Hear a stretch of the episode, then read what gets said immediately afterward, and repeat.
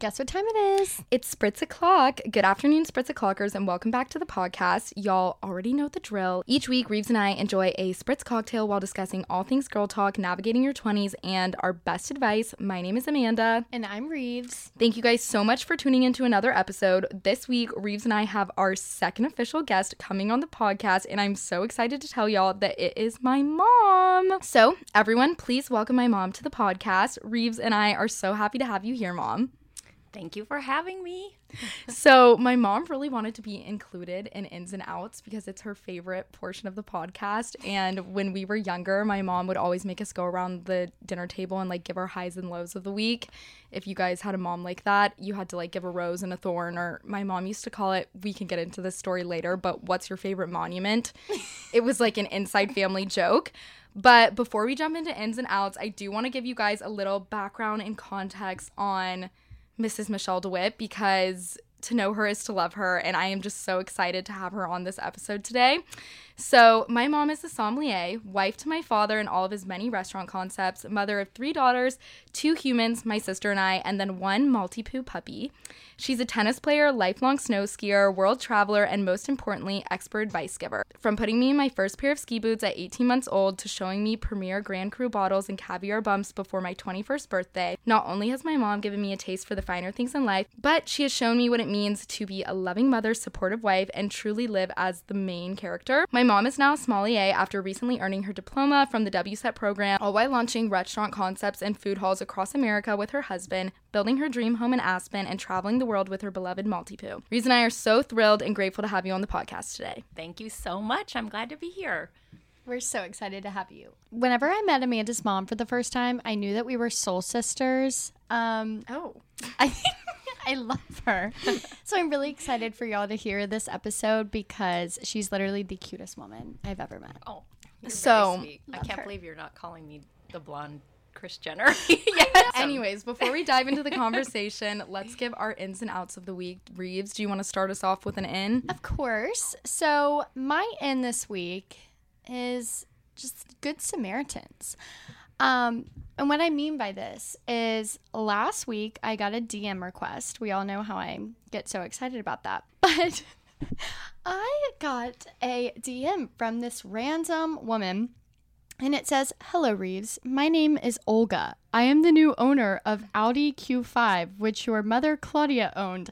I found your CD in the car. If you need it, I can send it just right where.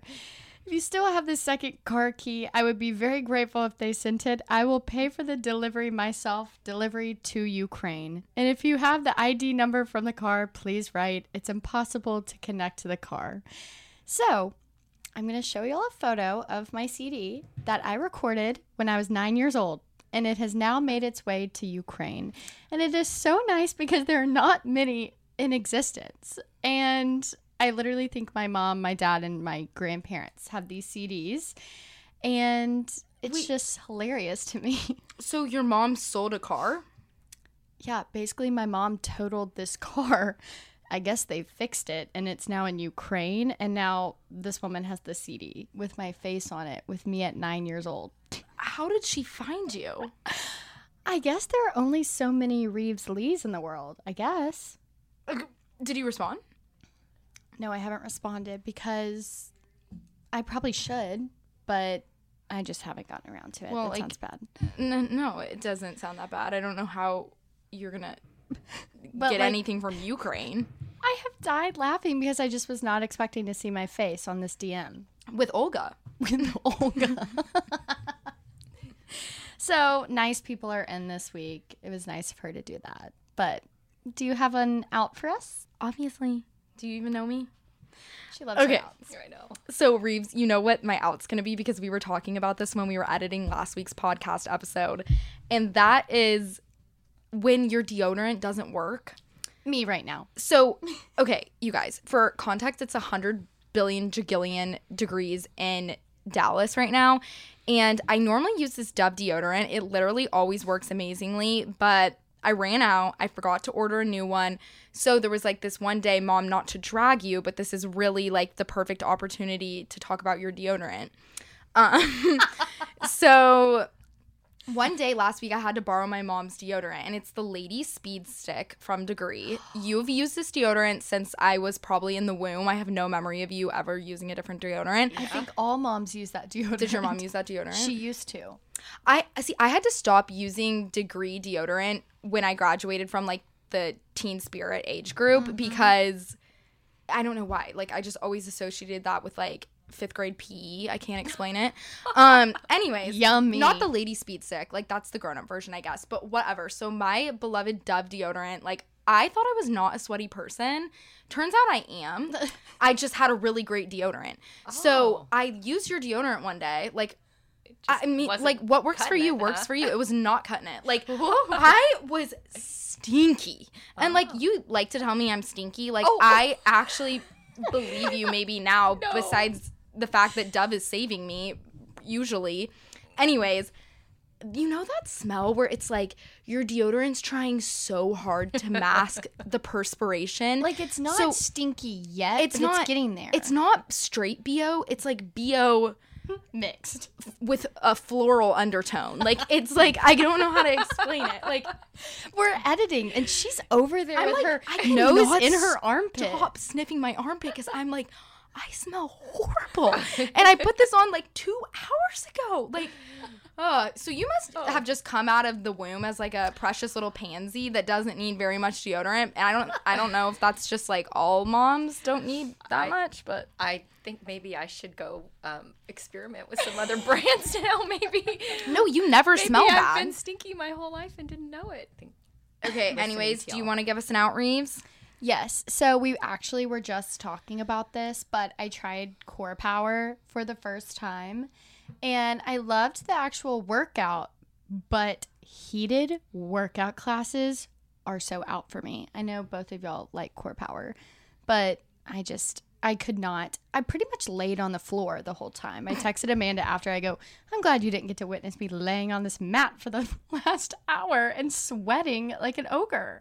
Okay, I agree. Sometimes I want a heated workout, sometimes I don't. I wish Core Power would mix it up a little bit and like give us some heated options, some non-heated options, especially in the summer. Like I don't want a heated workout always. My instructor was slipping on the ground. She had to put a towel down and would walk on it and then bring the towel and walk on it because she was so scared she was going to fall. She said they've all been falling because it is It's that so hot. sweaty in there. Yeah. Or So- humid. Talk about BO. Oh my gosh. God. But, Dude. I don't know. Yeah, those studios smell so bad. Sometimes like I really think about it, like the germs. I have to bathe in hand sanitizer after I leave there. it just smelled like feet to me. And I didn't like looking yeah, down no, at my it feet. like it does. It does. But I still go all the time. She's like, but I love it. And I go, anyways. I mean, like, it's so much more affordable. Like, if we're being real, like, my Pilates membership was over two hundred dollars a month. Like, how much is core power? like one thirty. Oh. It's nothing in comparison to. 'cause you've I got know it's heat like on in there. half of what you're probably paying at Lagree. No offense. Yeah, but it is kind of like more of a feet vibe. Libby, Libby looked down at her feet. She goes, God, I'm going to get a pedicure after this class. That's why I have to have my Gloss Lab membership, so my toes are always looking stunning That's power. so valid because I was looking at mine. Anyways, Amanda, do you have an in? Um, so whenever I first started my social media, I was obsessed with sunscreen. I never laid out. I was always self tanning. I'm naturally a ghost. But I'm going back, you guys. I have got to start wearing sunscreen every single day. I took a little like girlfriend's trip this past weekend to a ranch. I am beet red, like a tomato. I think you look healthy. I know that's what's so sad. It's like for me to look even like the healthy status, I have to bake. Like my natural state is like Victorian child dying of scarlet fever. It's not uh, this like healthy like glow thing. I look great right now, like not to toot my own horn. Like I love my complexion for the first time ever. I feel like I don't need to cover my body in self tanner to just like feel cute going out at night. You look tan. I couldn't even wear a bra today, like a regular bra, because the my back hurts so bad from my sunburn. No. I fell asleep on my stomach in the pool on a pool float. How you know, like the inflatable pool floats you float around the pool in, and then you lay your head down on your arms and you fall asleep. You're so comfortable. Yeah, and I just fell asleep, and y'all, like my swimsuit was up my butt crack too. so my butt cheeks, like I can't sit on the toilet. I bet they hurt so bad. Yeah, they're lobster. Like a tanning bed, and it'll get your little Oh, cheeks. Oh. Don't we all we can't talk that? about tanning beds. No, I did that like one time before prom and then never again. Yeah. Spray Yeah. tans for life. and lose it all hope, Amanda. I honestly think I had the same type of skin when you were when I was younger, and I just learned how to like get 15 minutes or 20 minutes a day of sun and just kind of build a base, and it kind of works. I mean, I don't I don't get super tan, but I I feel like I got over that hump of being so fair skinned. Yeah, you are like That way. naturally to me in my mind now pretty tan.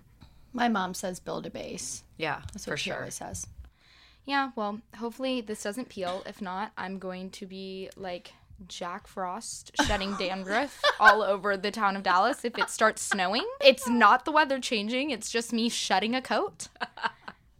How did So- she come up with this? How did Like she that's come what with I this? picture in my head. Like I'm like, "Oh my gosh, I'm to like leave a trail. Like people are to think it's like snowing." You're gonna have to watch Cuz it's sheets. also my scalp. Like, you know, like when I brushed my hair this morning, I was like, "Ow." you need a serum in your scalp. Anyways, it looks like it's about time to jump into the episode. I know everyone that I've told that my mom's coming on the podcast, the number one thing they're most excited to hear her talk about is wine because she has taken all of these wine courses, you guys. She just got her diploma from the WSET program. So, congratulations. Yay, Yep, congrats. That was, that was a long time coming, so thank you. Do you want to kind of just briefly explain like what WSET is and what it means to get your diploma Yeah. just to like give some context for anyone who doesn't know about like wine education? and like how long it takes. Yes, for sure, for sure. So basically, I started in 2016, which makes me sound really old. So that's like seven years, right? Starting. But the WSET stands for Wine and Spirits Education Trust. And it's really kind of a, a long name, but it's uh, based in London and it's a worldwide education platform for learning about wine and it starts at like just basic levels and then if you just love what you're learning you can just keep going. And that's kind of what happened with me. I actually started uh, i think you were asking me earlier amanda like how did you first get introduced to the whole thing? And i have to credit justin beam at one of our restaurants at the time was 60 vines. And we had put the whole introductory um, wait staff through the Court of Sommeliers level one training because we just felt like it was so important that they really understand wine and be able to at least have a foundation in it, be able to explain it to the customer and what we were doing at that concept. And so he just asked me if I wanted to come along and like go through the course with them. And I was like, sure. And then he he, he disappears back into like the kitchen and he comes back with these textbooks. And I'm like, what? What am I getting myself into? He's like, you might want to look through these before class starts tomorrow. and I'm like, oh my God, okay. so I went home and started flipping through them. And that one was only like a weekend. I mean, it was, um, I think we did two full days of, um, you know, basically just diving in through the book and learning everything you could. And then we had an exam like that afternoon. And we were also doing the whole grand opening of that restaurant. And so I had to stay there late that night and do the grand opening. And then I told my husband, I was like, I have to go home. I have like 50 flashcards. I know I'm a dinosaur. I was still making flashcards. I love a flashcard.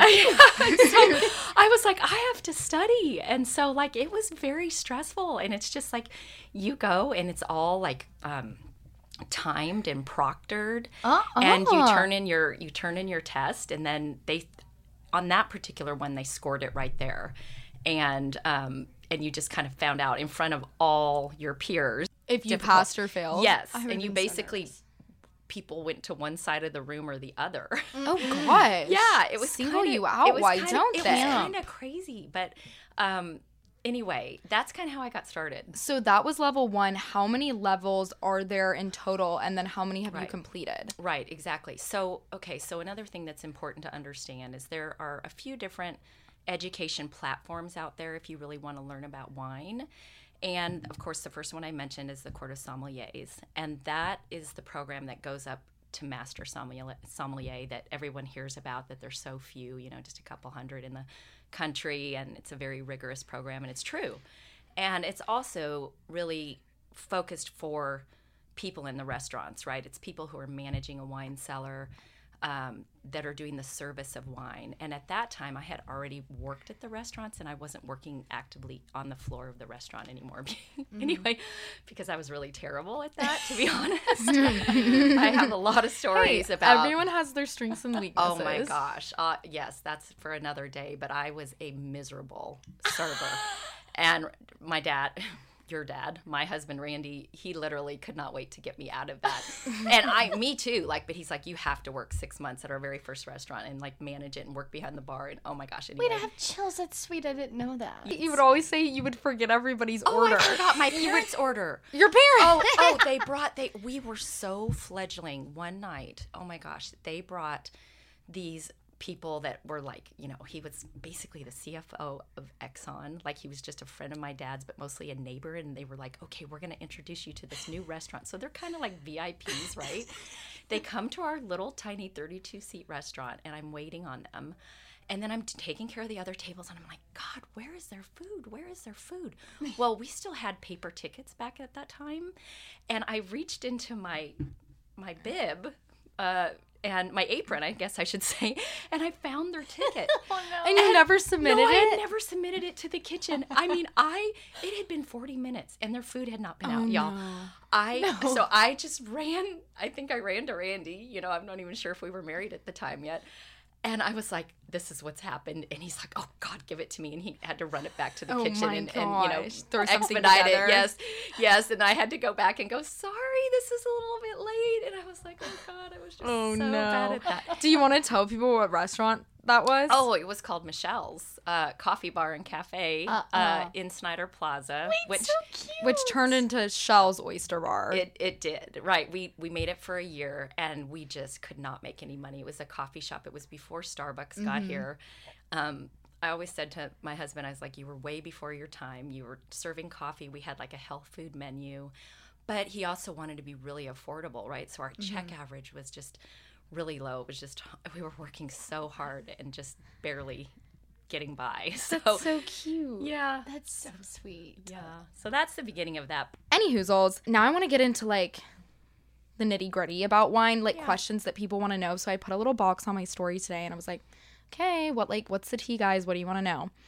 And everyone wants to know. You're strolling down the aisle at Kroger, at Tom Thumb, at Whole Foods, where, wherever you grocery shop. What bottles of wine like are you grabbing off the shelf that's a reasonable price point, like twenty dollars and under, twenty five dollars and under for the everyday drinker? You know, the thing is, when you're going to a basic uh, grocery store, I typically kind of believe in the top shelf way of looking at wine. Um, it's top shelf for a reason. And so, depending on your price point, that's usually where I'll find the, the producers that I know that are just kind of to my to my palate, the things that I'm looking for. And so I could rattle off a bunch of names, but like I think Amanda was asking me, she's like, Well, what do you think of Josh? And I'm like, That's a really good wine. It's solid. It just, it's well balanced. It just it has the structure that it needs. You know, is it the most interesting complex wine? No, but I don't think if you're going to a grocery store, you're necessarily really looking for that. You're, Josh is good. oh, yeah. Whitehaven? Yes. Oh, I love Whitehaven. Do we like Oyster Bay? And I like Whitehaven better than Oyster Bay for some reason, but I would still say they're both solid. What about Um, Kim Crawford? And I think Kim Crawford is fabulous. You guys are really rolling with that. I asked my mom about Miraval earlier because I, I like rosé a lot. I do too. And I want to ask her about the celeb brands too Yeah. because I know no matter what category celebrities are entering, everyone is so critical of them always, whether it's like beauty or mm-hmm. wine. It always seems to be beauty, wine, or fashion. Like that's Yeah. what every or spirits or it's mm-hmm. tequila. Tequila is like the other really trendy one right now. But I love Miraval Rosé, which if you don't know, that's like Angelina Jolie and Brad's Pitt Rosé. Honestly, y'all like Google it. It's, good. the craziest story when they got divorced, like how they split up this wine company. They're like still in lawsuits over it and they got divorced like almost 10 years ago. I think it's like the wildest thing ever, but it tastes great. It's Yeah. a great wine. It's a great And it's not too expensive. It's I- like 20 25 bucks. I, I think I even saw it for cheaper. Uh, Oh, for wow. less expensive, I should say. And I think like a really good way to kind of get into wine is for sure experimenting. But one thing that you could do is find a style or a grape variety that you like, right? For instance, I think you guys were just asking me about a lot of Sauvignon Blancs, right? And So that's a type pop- of grape. It is. It is. And um, one thing you could do is just try a Sauvignon Blanc from all over the world because it's made all over the world. It's made in Napa, it's made uh, in France, it's made in Chile. Um, and so, it, and I always think that's really fun. And to do like, you could have a party, in fact, and like each of you And bring theme a it like different. that. Let's be do that. fun? Let's have a Sauv Blanc party. Let's do that. Party. and everybody be bring their that. favorite Sauv Blanc, but like, should we assign countries Yes. to people? I want to be New Zealand. I, I guess I'll be Napa. That'll be Oh, okay. Well, that's not a country, but yeah, Oh, like a place. well, no, a place, but yeah. that's no, that's an appellation, an area for sure, a wine that's growing like- region. Yes. Mm-hmm. that's a good idea. Okay, Yeah, that's our let's that. challenge to everyone listening. Yeah, let's do that. So I'm looking for a dry, crisp, refreshing Sauv Saw Blanc. Sauv Blanc. Yes. What should I look for? Under, let's say twenty-five dollars. What would you get? Well, mostly what you're going to find with Sauvignon Blanc is high acid wine or a medium plus acid wine. So they're very crisp for that reason. Mm-hmm. And they're oftentimes grown in cooler regions. And so that helps keep that acidity there and gives it that lightness and that freshness and that zip. So, did I answer your question? No, she said wants to- which wine should I get? Just Oh, well, I what like a brand? Oh my a gosh, yeah, yeah, for sure. So I think Kim Crawford would be right up your alley. Any of the New Zealand Sauv Blancs, their style it's it's changing a little bit now, but they um, typically are known for a very kind of lemongrassy, zesty, I like that. green, very thirst quenching style. Mm-hmm. And so they, it's kind of leaping right out of the glass, is what we would say. Whenever I would get this on a blind taste, it was probably the easiest wine to identify because it just literally jumps right out of the glass at you. I love and it. then you take a little sip, and your like mouth, your mouth is just watering, right? Because it's got all that uh, acidity. So that's that is a really good one. And we could even talk about other grape varieties that will give you that same, you know, Sancerre. well, yeah. So Sancerre We love a is a, wine region in the Loire Valley of France that grows Sauvignon Blanc. So this gets a little tricky, right? Because in America, we tend to identify with the grape variety more like Chardonnay, Pinot Noir, Cabernet Sauvignon, and in France, we tend to um, think about the regions and what's grown there. So it's kind of hard to learn. Like if you rattled off, oh, I like to drink Sancerre, you might not even know that you're drinking Sauvignon Blanc, but you are. Sancerre is the place. Sauvignon Blanc is the grape. So anytime you hear somebody say like Chardonnay, that's a grape. That's a Pinot grape, correct. Grigio, that's, a grape. And uh, That can be grown everywhere, right? Yeah. Like, not everywhere, but in a Pinot lot Noir. different- That's a grape. That's a grape. Why did I not know it was the grape? No, this is what we were talking about. Yeah. Like, you guys, I like to give my mom a hard time, but that's because I'm her daughter. I always say, like, people don't know what you're even saying because you don't realize how dumb everyone is. Like, Yeah, for lack of so better much. explanation, like, most people know, like, red and white. right. Like, that's like how, before she really started teaching me, I, that's like all I knew. Like, I wouldn't have known anything different. Like, if my parents weren't like so into wine, Yeah. I would still only know red wine, white wine, rose, bubbles. Yeah. I mean, I have to also say that I feel like I'm a newbie coming into this. I mean, it was really, again, 2016, 17 years or seven years ago that I really got into it. But I was drinking wine much younger, but I didn't really know why I liked it or what Yeah. I liked. It was Kendall Jackson. Every, you know, I just liked kind of that um, fruit forward, uh, you know, buttery, oaky, sunshine in a glass type of Chardonnay that was being made like that. And then, um, So, what do you think of Kendall Jackson I- Chard? Do you I- still like I it? I think that's it's very solid for the money. Yep. I think it's. I mean, there's a reason that that's a brand that everyone knows, and it's had such staying power. So what's your favorite wine? Would you say? I am a bubbles person, so I'm a champagne girl. She ordered it at dinner the Yeah. other night. Yeah. um, I like to start every. I, I have a glass of champagne every day, just about. I guess full disclosure. That's Yeah. what I said when I told you guys she lives life as the main character. She has a glass of champagne every day. That's like some Audrey But I, Hepburn but stuff I also, going on. but I also have the best champagne cork stopper, and I'm telling you, you can preserve those bubbles. I don't. That's what we need I for do this. not- we'll link it. We'll link it. We need that. okay. So everyone, if Why you have I- the problem, this is a real problem. You open a bottle of champagne and you can't reseal it because the cork doesn't stick in, stick back in. Yeah. Oh, honey. Yes, we need to find a really good one. Any hoozles, I do want to know what's like. This is like me just being the gossip that I am. You're going to a dinner party at somebody's house. They're serving wine. What is something you would be like? gasp that it was a horrible choice like embarrassing what is like a big like red flag like gives off that you're such an amateur like what are we avoiding at all costs Um, maybe jug wine. what is that Is that like boxed wine? well, okay, no, That one? different. Oh. okay. So, and we should talk about both of those things. I would just say, you know, this is the bottom shelf of the grocery store, right? And sometimes you will see some inexpensive wines that are made really in a kind of a bulk fashion, and they're they're sold as a jug, and they're usually I've never seen you- that. I haven't either. you know, I haven't. I hope they're still there, and I'm not going to name any names, but it used to be just. It was just honestly inexpensive wine that was, you know, if people were like, I, I'm having a big party and I'm only going to spend eight dollars, then they would just. It's just in a big jug and it's got like a little. i've handle. never seen that Well, I think it exists. Wow. It's probably much better than it was back in the day. oh my Okay. god y'all it's bigger than the than the large size Cavit pinot grigio Yeah, I mean, and you know, okay, we could talk about Cavit P- Pinot Grigio because they, I mean, they are, they produce so much wine. Um, some of those really large producers like Cavit, I mean, it can be solid. You know, I, I would just say putting a jug of wine on the table is maybe a red flag. Maybe put it, maybe put it in a decanter first if you're gonna do that. or barefoot don't drink barefoot That's yeah. I make mean, you sick. yeah. i've gotten so sick off of that one yeah. I'm sorry. Someone asked about like avoiding a hangover. Just avoid barefoot. You'll probably avoid it. yeah. Okay. Enough about wine. I think people want to hear about you too. I know I do. You guys, I wrote down a list of questions and there's no way we're going to get through all of them, but I was thinking about this today when I was writing my little outline for this episode. And there's a lot of good questions in here. I'm just like so curious because there's things you write out, but I have never asked you, mom. Like, do you know what I oh mean? Like, it- there's like things I'm like, oh, when I think about it, I really want to know that about you, but I've only known you for 24 years. It's crazy that I've never asked you this. I guess before we jump into that, I want to know, like, just explain everybody to everybody, like, where you grew up, where you went to college, and then like when you moved to Dallas. I was born and raised in Denver, Colorado, and I lived there until college. And I went to UC Santa Barbara for school.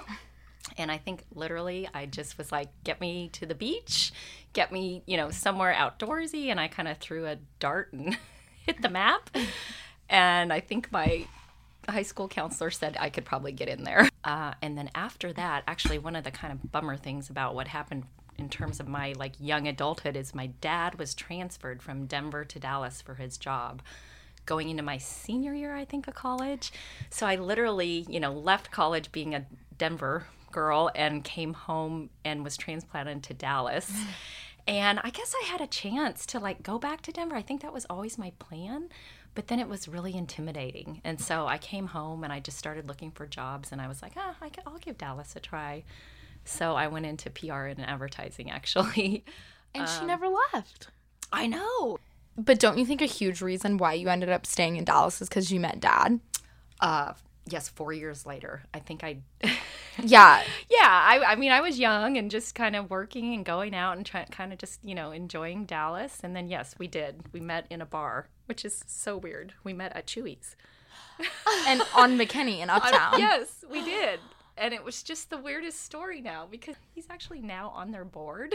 That's which I mean, it's just really But that's so cute because he's like, oh yeah, Yes. I'm gonna go be on the board because that's where I met the LOML, my LMOL. I think he just loved Chuy's, and at the time, that was like the hottest place to hang out. And That's so funny. and I was weird. like literally girl. never go out at Chuy's now, but No. like I Oh, love it had, that. It had the hottest bar scene. Like if if people are listening to this that are any bit older, you will know that on the border and Chuy's on Knox was the hottest place to be. that's for a while. hilarious. That's yeah. so funny. How long have y'all been married, and how old were y'all when y'all got married? If you've ever seen my husband, he looks pretty young, right? He does. So I had no idea, but I met him when I was 24 and he was 34. So we are 10 years apart. Did your parents freak out when you told them that? No, because I, I knew he was a little bit older. Mom, that's like my age. Do you realize that?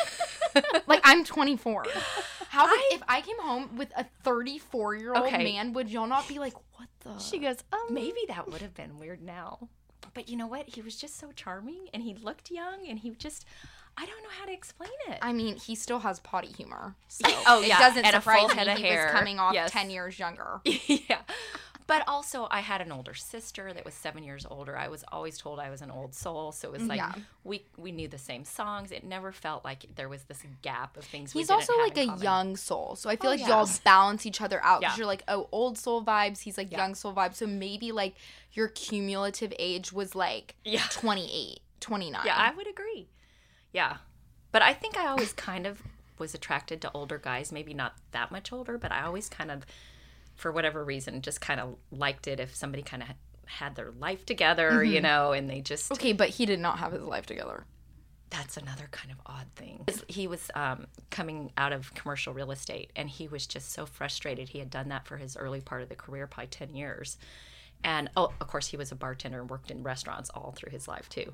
Um, you really should have him on someday. He's kind of an interesting. I know, but he's like guy. an introvert. We'd have to have like 10 spritzes before arrival, but then he'd be fun. Or we'll give him bourbon. When y'all met, he edit. was living at home. Oh, right. Oh, that's a great story. Actually, okay, so he gives me his number finally at Chuy's. He helps me get a lime and a beer. Literally, he does this Rico Suave move and like puts his finger in the beer and the lime, you know, he puts it, he tips it over and the lime like settles to the bottom of the glass. Like it could not have been a sheet, you know, like a cooler little pickup move. And then he turns turns it back over and I'm like, oh, great, you know, because that was when Corona beer was just coming out, and that that whole thing with the lime in the beer that was not a thing when I was growing up. I lived really close to the Coors Brewery. We did not put lime in our beer. you know, we just oh. chugged beer. I did not know how to get the lime in the bottle, and the and the bartender like cut it so big. I was like trying to jam it in there, and that's kind of how he saved me. That's how he met. He walked up and he was like, "Can I help you with that?" Oh my God. Yeah. So anyway, so he finally did ask for my number. Then it took him four weeks to call me because he had to break up with someone else, a catering girl. By and if you know oh. me, I am not like the greatest cook. I like I like to cook, but I'm nothing special. And I laugh all the time that he that he broke up with the caterer for me. And then ended up owning restaurants. yeah, yeah, yeah. like finally he called me after like a month and I was just like, "Oh, I really thought maybe this was going to work out with this guy, but maybe mm-hmm. not." So when I returned the call, his sister picked up the phone because he has a much younger sister and I was like, "Oh, oh my god, who is this guy? He's shacking up with someone and hitting on uh-huh. me?" And I was just like, I left my name, but I like slammed the phone down. and Oh was my like, the drama. It Could you was imagine no cell phones though? No. Like I can't imagine calling a phone and like it being a family home. Like his mother. It was. No, I know, but like I'm just saying I can't imagine It was like terrible. dating Yeah. mom like in the wild and calling a landline. Like that's like Yes, crazy. Yes. And then the next time I called back, his dad answered. And if you ever knew Randy's dad, he could just have a very commanding presence. And he sometimes his voice just kind of came off a little gruff. And I remember him going, Well, he can't come to the phone right now. And I'm like, Oh my God, who is this guy? and then finally he asked me out on the date and he explains all this stuff. And I'm like, Okay, I think this all makes sense. You know, let's just see how this goes. But then it wasn't very long before he moved out and um, you know, he was like, I think I want to open a restaurant. And I was like, I just saw so much potential in him. And I just knew right away. I was like, I think you should do it. But like how do you know the difference between a guy Mm. who's just like BSing and being like, "Oh yeah, I'm 34, I live at home and I want to open a restaurant." Like cuz I feel like that could be a red Yeah. flag. Yeah. No offense, Dad, if you're listening. Then there's the difference between somebody who like actually does have like the ambition and the drive. Yeah. Like, how, like what's the difference there? I guess maybe if they're lying about other things. Yeah.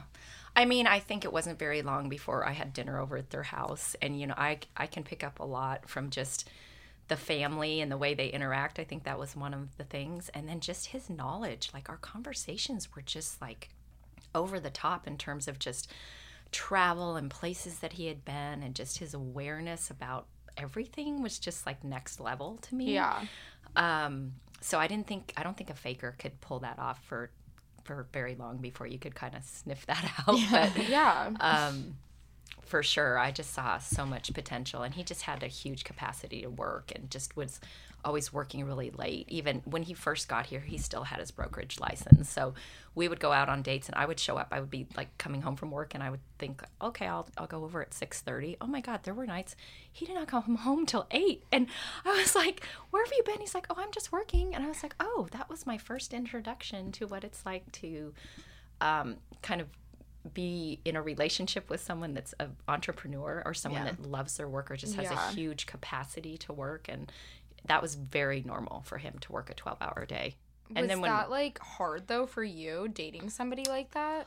I, it was definitely just like had to reset expectations like Mm-hmm. i was like i could have gone and worked out like i like i need I, I was just I could have gone to CorePower. I could have done, yeah, if I if he wasn't going to come home till eight, and then we had a great time. Oh my God, we'd always go to great restaurants, and we we tooled around Dallas. So cute. to have like any advice though for somebody who is dating somebody like that, would it just be stick it out because it's worth it? Did you ever feel like you weren't a priority? Maybe I th- I think that's largely probably true. I mean, I think after a few years, I realized I was like, oh my gosh, this, and and we started working together is what helped that. But um, you, if you are in a relationship with an entrepreneur or someone that really loves to work, I think the worst thing you could ever do is ask them not to work. Like you do not need to be in that relationship. That will be make them very angry. I've learned like one time, or can you come home early? And there's like that's just not their mindset. So you have to just understand that you're in a relationship with someone that really loves to work. That's what they love to do. You need to keep yourself busy and do other things and just um, expect that. And you know, we also had a lot of really weird hours, right? We would work every work weekend and work every holiday. Yeah. Mm-hmm. And for a lot of people, that's just a no go, right? They're like, I There's so many people who wouldn't be willing to give that sacrifice in the beginning. I realized a lot of people just they don't want to work, but they want the success, which Yeah, is just so interesting like watching dad and watching you like y'all sacrificed so much. Like yeah. Friendships, like going out, like a lot of a normal like 20 something experience to basically like build Yeah. an incredible company and I think it's so worth it. Like t- I don't know, like my mindset works like that. Like I'm very into entrepreneurs entrepreneurs Entrepreneurship. whatever the word is. Entre yeah. God, why like we say that word so much? Could it not have been like It's a hard sky, word. blue, like any of those other words? It's I, don't ask me to spell it. it. Don't ask me to spell it. Um, anyways, Yeah. like I don't know, like it makes sense to me, but it is interesting seeing like other people and like how they grew up. Like I just like grew up with parents just like worked so much. Yeah. And like I love that y'all set that example for me. It's like one of the things I'm most grateful for. Yeah. I feel like my dad was always working so much and traveling all the time, even when I was like super young. And so I've just grown up seeing that. Yeah. And so it does definitely. It off also on though, you. like I feel like it teaches you like low key what to look for in a husband. Like I could never Yeah. like like if a guy was like on his ass all all the time, like I would be like, Yeah. um, next. Like yeah. Yeah. Like no thank you. But I am curious, did you always want to be a mom? When were you like, I'm ready to be a mom?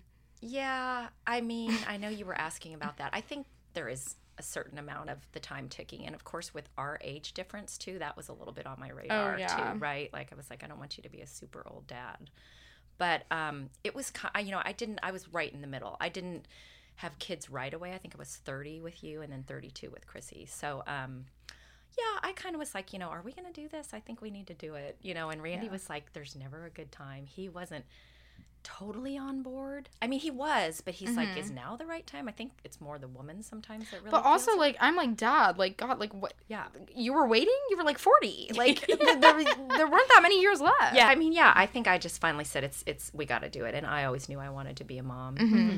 And I mean, for me, I always thought even numbers of in, in terms of kids, and I, I, I've heard it explained this way. Tell me if your generation does this, but like, it's whatever you imagine around your kitchen table in terms of the number of kids. Have you ever thought of it that way? No, but I love that. No, honestly. I want to just because I grew up with my younger brother and I just like to. I I have two stepsisters and I love it being four now, Yes. but Yes. Two was good. Yeah, and I came from a family of three, and I was the middle child, and I always thought it was odd. like it, three was odd. Um, so I was always like two or four was my mind. And then, oh my gosh, when Chrissy came into the world, You're like, no I'm more. so no more. And Randy was totally good with that. Yeah, he was like, two is good. And yeah, so the 30s for me was just um, that whole transition to motherhood, which I found very hard. I mean, in terms of, um, I always thought I would be a better older kid mom and i think maybe that's still true. Like i think this is the best part of motherhood right now is when your kids are like in their you know like young adults like they're so much fun. But the early part was you know the lack of sleep and just breastfeeding and just all these things you have to figure out it was kind of challenging so. But I feel like I was so lucky though, like because you like I'm not trying to like judge any working moms ever because I feel like I could totally see myself being a working mom. Mm-hmm. But so you chose to be a stay-at-home mom like once me and Chrissy got older a little bit. Like you worked it a little bit in the Yeah. beginning, I Mhm. remember. yeah But then when I feel like I was still pretty young, maybe 5 or 6 Yeah. when you Yeah. decided to fully stay at Yeah. home. And I loved that you did like I did, like I really did. Like I feel like that made a huge difference in my childhood, like having you there. Like it meant a lot. oh well thank you My mom was a stay-at-home mom, yeah like when I was growing up, and I don't know what I would have done if she wasn't. Like I just there. feel like especially on TikTok with our generation now, stay-at-home moms take so much heat. yeah. Like they really do. And I'm just kind of like You're I need our me. moms. We I- need our moms. I am a proud person to like come out of the I'm not afraid to stay like say like I loved having a stay-at-home mom. It totally made a difference in my childhood. I felt too. so seen. I felt like literally the number one like priority. I was like the princess. I felt like so valued by like having my mom there all the time. Like it meant so much to me. the thought and effort that went into our Yes. birthday parties, Like and- everything. Like we were talking about CDs earlier with your name on it. Oh, like I, always had a birthday party oh CD that you made for me like with all of my and I just like feel so lucky to have Yeah. had that because there were so many kids like and look everybody has their own experience and I know that I'm literally once again like being a mom is so individual. I'm not trying to drag anybody like whatever you choose to do, you have to do what works for you and your family.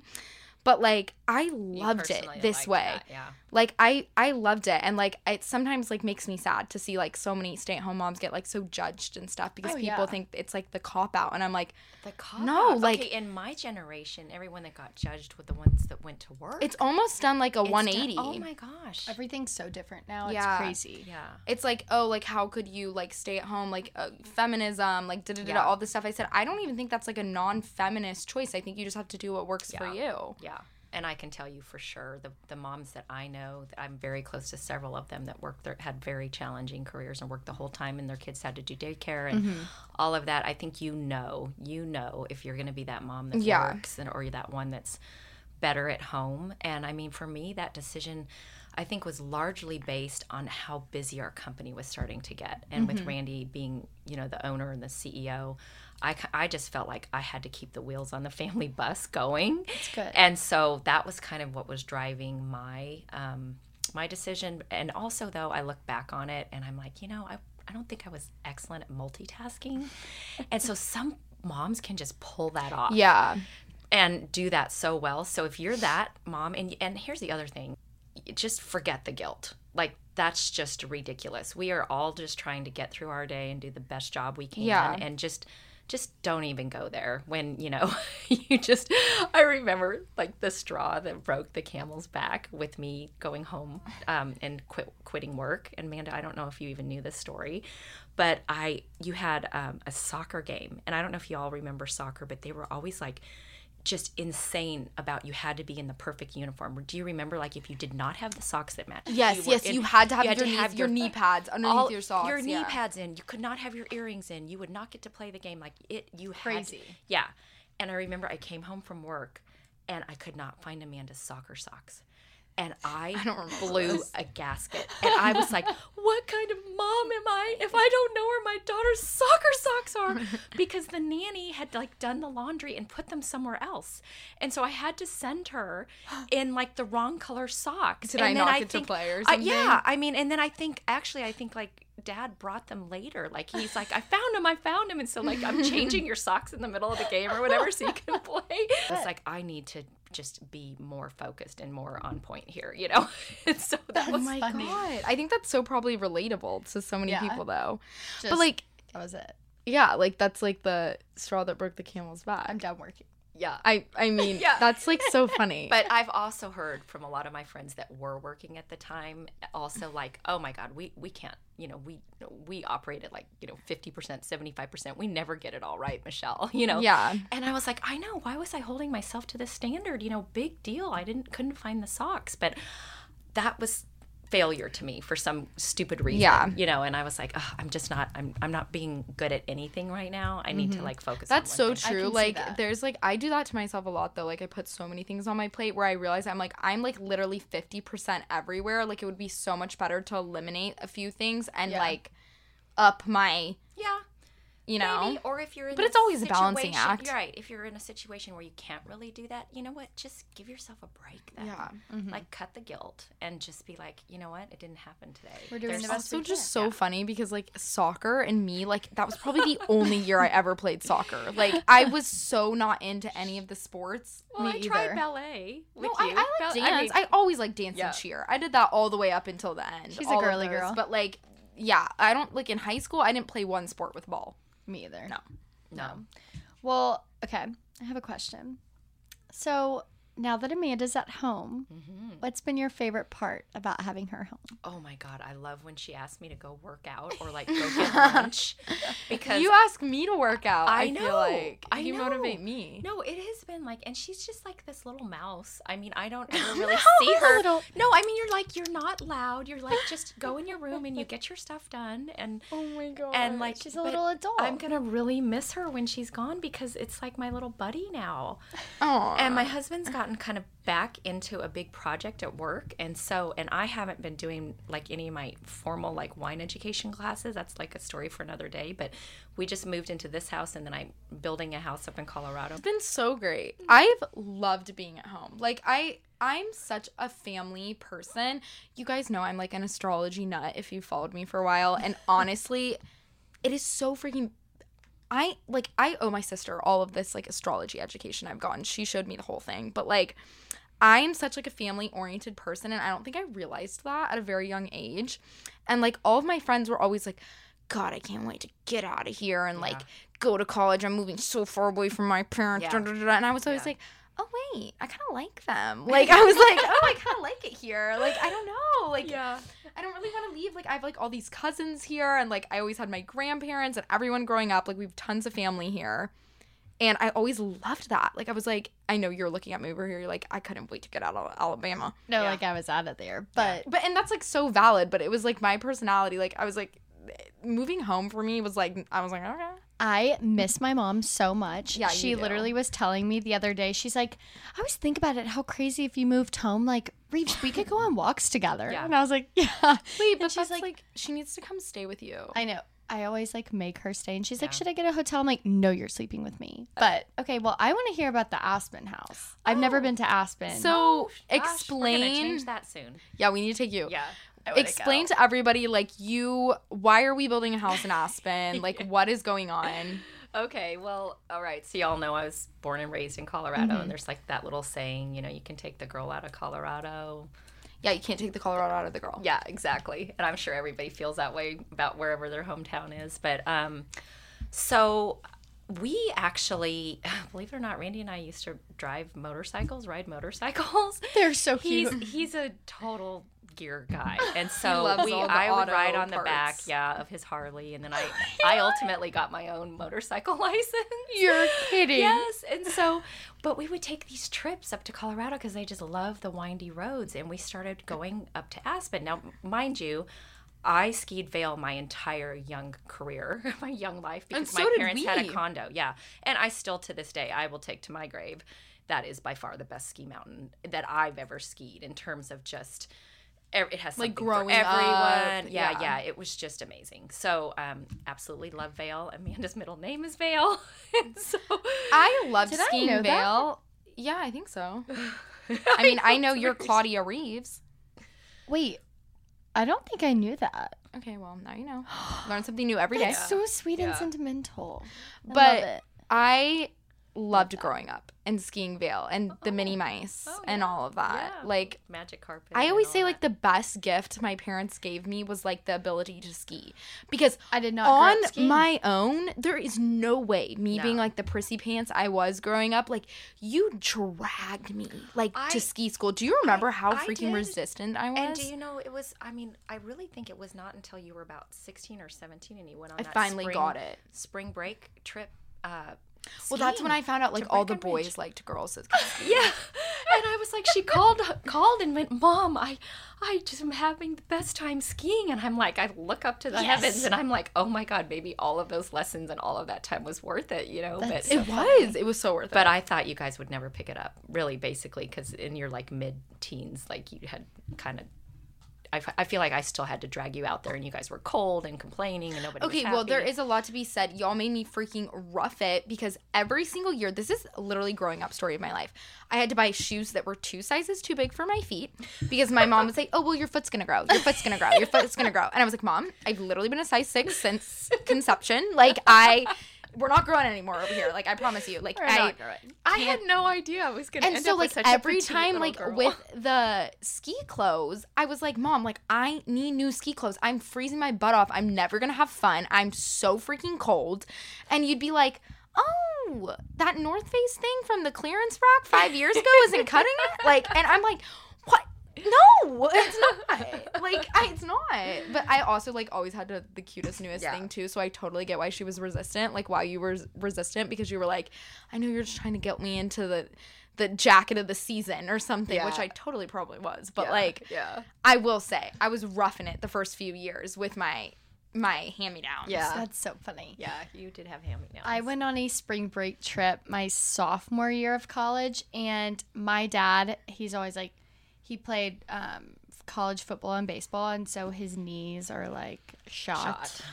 And um, so when we were growing up, my mom always dreamed of going to Colorado. My dad's like, We're not going skiing. I can't ski with my knees. Yeah. And so we never went skiing. And so the first time I ever went was sophomore year of college. And I hated it. Yeah. I was no, on the we're gonna slopes. we're gonna redo. We're gonna do like a lesson. You need to like prop like do it proper, properly. Were you scared? Did you have No, because I Or I water ski. I Oh. grew up water skiing, so I was Oh, like, you oh, can totally well, get it. I can ski. It was very different. It's very different. Um, one of my best friends actually does like he teaches private lessons in Vail, so I Oh. need to just take from him. Oh yeah. and go. So, anyways, you Yeah, guys are building Aspen. the Aspen house. We had to make a decision and I, I never could just get enough time in the mountains. I we would go for a week and i'd be like wait why are we going back to dallas? Yeah. like it's 105 randy was like rats i thought when we got this condo that we have like a fractional ownership condo. He's like i thought that would do it you know like Yeah, but you just don't let it go. I was like i'm not gonna let it go. So Like this is my start dream. looking start looking. And then it, there was this whole discussion do we do vail or aspen and i was so much more familiar with uh, vail but long story short we just felt like aspen for various reasons was m- like more of a complete town Yeah, busy all year round not just in the season great shopping. Like, yeah yeah, um, it just has It looks amazing. my priorities. and and the art scene like since then i've just really gotten into like all the live music that's there The theater theater. that's there the That's wheeler fun. opera house i mean they have so aspen is such a complete town and it's so clean and just has so many like good things going for it so that was how we ended up um, deciding on aspen and the house though yeah delayed, delayed, delayed. we bought the lot. Oh my gosh. Yeah. So we literally were in Aspen on Labor Day weekend. And well, it, we had to come home the Friday of Labor Day weekend. That's just the way the fractional ownership, like the week that we got It's in our lottery, sad. was so sad. And so everyone's coming to town, right? It's Friday of the kickoff Labor Day weekend, and we are leaving. And I am like so sad. And so we come home to like the, again, 110 degree heat. And Randy pops open his computer and he's looking at Zillow and he's like, We had just been to this area that we kind of had our eye on. And he's like, A lot just came up for sale. And he's like, We just rode our bikes by that yesterday. There's no lot there, there's a dog park. And so we literally got on Google Earth and like zoomed in and we're like, oh my God. I mean, it's a dog park, but it says it's for sale. And so long story short, this woman had l- literally held the lot for like investment purposes. So savvy. If I'm ever that smart, I'll be so proud of myself. so like for nine years, just kind of when it went into we kind of went on into a recession, sat on it, it accumulated value and so forth, and then she just decided to put it up for sale. I just want to say we are the people that tore down the dog park to build a house. that was our We big were- debut to the neighborhood. Yes, exactly. I'm sure you, as you can imagine, the HOA is delighted with us. Yeah, probably. yeah. I loved the dog park, but somebody was gonna buy it, Yeah, and so someone- better No, me. yeah. Look, yeah. So the, we, the devil works hard, but we work harder. Yeah. we, I'm we- glad we we were gonna get we were gonna get a lot, and we were gonna take a dog park down. yeah, Like, no, I'm just kidding. But like, yeah. Oh god, Yeah. it's just so funny, and it's taken forever to build since. But Yes, I'm s- Aspen moves at its own pace, and um, They're in you're not gonna you're not gonna Delulu land up there a little bit. I'm gonna be sure honest. The inspections and I just Yeah. can't even The imagine. permitting in the such city. a stick up their butt up there. Like, oh my gosh, the fact that you have to tell them about the wall that's around the construction. Oh yeah, they've just got very very stringent uh, rules about construction. So I think we had to. Oh, I wish I knew how to. No, refer I to remember but what it was because I was like so floored by this. So I'll explain. Never oh. mind. Oh, So, the construction started on the lot. They made y'all build a wall around the perimeter of the it's lot. Yeah. to Oh. protect basically the ugliness that Yeah. was caused by the construction, and it was called beautification. Beautification. Oh, is that what I paid? that was Yes, the line item. It was probably. the beautification, like like cost of like building a home. Yeah. You if you are going to build a home from the ground up, that is too ugly for everyone in the neighborhood to bear. No. So you must then build a wall around Beautify the it. perimeter so that when the people who are working on building your house every day, the construction workers, Are hidden. are, literally hidden inside a wall.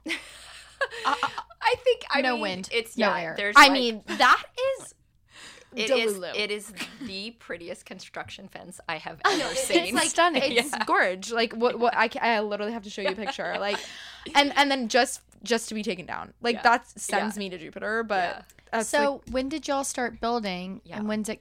When's okay, it gonna be supposed complete. to be? yeah. ready? It.